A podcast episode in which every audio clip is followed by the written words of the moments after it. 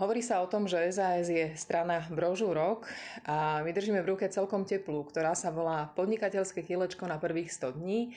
A dnes, mesiac pred voľbami, sme predstavili práve novinárom prvých 100 opatrení, ktoré vieme veľmi rýchlo po tom, čo sa Saska stane súčasťou vlády prijať. Hovorím o tom s Janom Oravcom, ktorý je garantom nášho programu pre podnikateľské prostredie. Pán Oravec, keď som sa pozrela na, tých, na to kilečko, tak tam sú samé negatíva. samé nie, nie, nie, nie, nie. Ale to je kľúč však.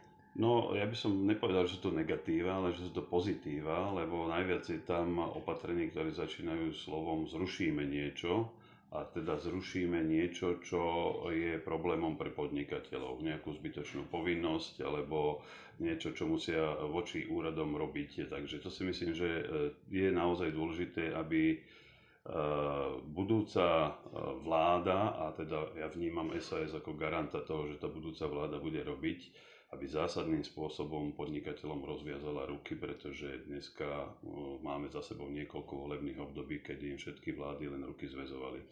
Ja keď som sa párkrát rozprávala s ekonomickými expertmi z Osasky, tak hovorili, že veľký problém je v tom, že dnes sú ľudia na Slovensku vychovávaní, alebo mladí ľudia, ako zamestnanci a často ako tí, ktorí veď už chodte preč a inde sa vám bude dariť lepšie, lebo už mladých nevedieme k tomu, aby zamestnávali, aby vytvárali tie podnikateľské miesta a je to aj súvisiace s tým, že tých bariér, tých prekážok je ohromne veľa. No, ja si myslím, že úplne samotnou podstatou podnikania nie je vytváranie pracovných miest. Podstatou podnikania je realizovať veci, ktoré, eh, o ktoré budú mať záujem ľudia na trhu, čiže spotrebitelia, či už nejaké služby alebo nejaké tovary vyrábať. A samozrejme robí to s udržateľným spôsobom, aby ten človek, ktorý to robí, mohol aj z toho žiť a mohol to robiť roky. A úplne ideálne je pochopiteľné, že keď sa mu darí tak, že potom potrebuje zamestnávať a potrebuje pomoc iných a potrebuje ďalších ľudí. Takže väčšinou to býva tak, že keď ste mladí, začínate s nejakým podnikateľským nápadom a nám sa v našich rôznych podnikateľských súťažiach premelie veľa takých mladých ľudí no tak majú podnikateľský nápad a tam trvá niekoľko rokov, kým sa ten podnikateľský nápad podarí vypiplať z tých eh, detských plienok. Až Urobíte do nejaké chybičky, zo párkrát sa spálite, otrasiete. Dokonca, dokonca väčšina tých eh, nápadov ani neprežije prvé 3 roky a až tí, ktorí prežijú tie 3 roky, potom môžu byť v takej kondícii, že zamestnávajú ďalej, ale Áno, súhlasím aj s tým, že eh, tá výchova aj teda v školách, aj celkové spoločenská atmosféra je taká, že nie veľmi praje podnikaniu a, a treba sa tejto téme venovať nielen vo vzťahu existujúcim podnikateľom, ale aj k budúcim, a to sú teda študenti a žiaci na základných školách.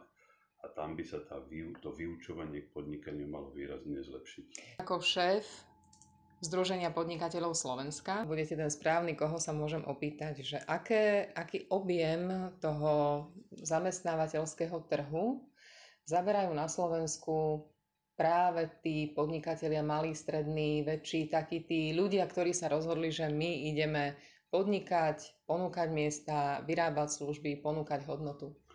No je to tak, že ako vo väč- väčšine krajín je veľká väčšina firiem malých a stredných, čiže 98% e, štatisticky patrí do tejto kategórie.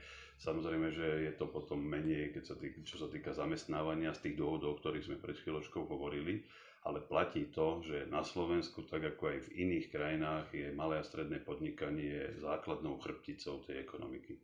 Chvála Bohu, sme už vyrástli zo štátnych podnikov a štátneho plánovania a podobne. Z čoho sme nevyrástli, je, sú bariéry. Sú príkazy, zákazy, papiere, peniaze, x povinností, ktoré ani možno ten zamestnávateľ nenosí v hlave a má na to človeka, ktorý ho na to upomína, len ten ho zasa stojí peniaze. A, a posledné vlády to takmer doviedli do dokonalosti, že ten podnikateľ už sa v tom nevyzná, lebo sa mu 3x, 4 za rok zmení zásadný zákon týkajúci sa zamestnávania. A my sme práve tí, čo toto chceme zmeniť. A chceme to zmeniť. Aká je tá hlavná naša motivácia? Prečo? No samozrejme, že ja súhlasím napríklad s tým ústredným sloganom, ktorý je veľmi výstižný z SAS-ky, ktorý hovorí, že robme politiku tak, aby sa na Slovensku oplatilo podnikať, e, pracovať a žiť. No a ten kľúčový moment je, že aby ľudia mohli na Slovensku pracovať a potom, aby sa im mohlo dobre žiť, no tak potrebujeme veľmi veľa podnikateľov, ktorí budú aj úspešní.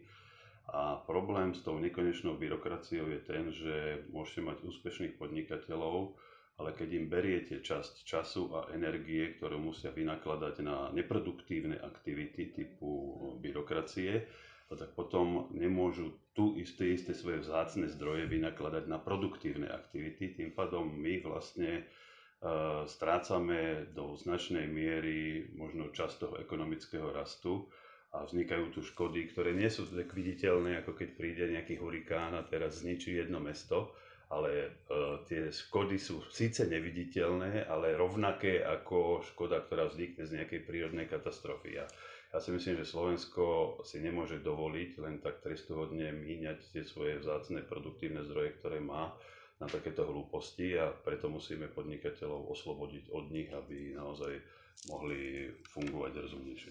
Vy sa osobne poznáte nejakých podnikateľov, ktorí buď sa zbalili a odišli zo zahraničia, alebo úplne zrušili svoje podnikanie za posledné roky? No poznám takých podnikateľov, áno, sú ľudia, väčšinou sú to samozrejme ľudia, ktorí uh, už nie sú v, tom, v tej fáze životného cyklu, že už neviem, majú nejakých 10 alebo 15 rokov uh, podnikania, to sú takí, ktorí akože vytrvajú už v tom podnikaní, väčšinou to teda býva v časoch tých začiatkoch, že človek začne s takým nadšením a potom zistí, až keď do toho vúpne, že čo všetko ho vlastne čaká, že atakujú ho úrady, chodia mu kontroly, také, také Vydáva kopu peňazí na všelijaké povinnosti. Áno, že sú ľudia, ktorých toto zlomí a nakoniec si povedia, že tak ako, že toto mi nestojí za to a kašlem na to. Ubudne ich po tom, čo bude vo vláde Saska? No, ja myslím, že jednoznačne by malo ubudnúť tých, ktorí to vzdajú a to, čo je podstatné, že by malo ešte výraznejšie pribudnúť tých, ktorí začnú podnikať, lebo naozaj to je ten základ, z ktorého potom môžeme mať zamestnancov, ktorí budú pracovať a potom aj občanov, ktorým sa bude dobre žiť. Tak verme, že sa to podarí. Ďakujem veľmi pekne. A ja ďakujem.